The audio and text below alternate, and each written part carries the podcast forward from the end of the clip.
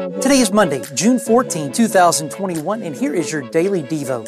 Ephesians 2 offers a wealth of gospel treasures. With, with every verse, Paul offers insights into the human condition, the beauty of God, and the power of the cross.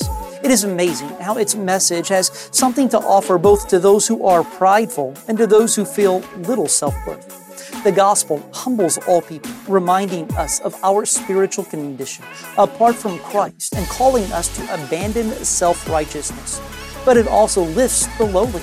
The one who thinks he is nothing may come before these verses and, and find that, that he is God's workmanship, loved and seated in heaven with Christ.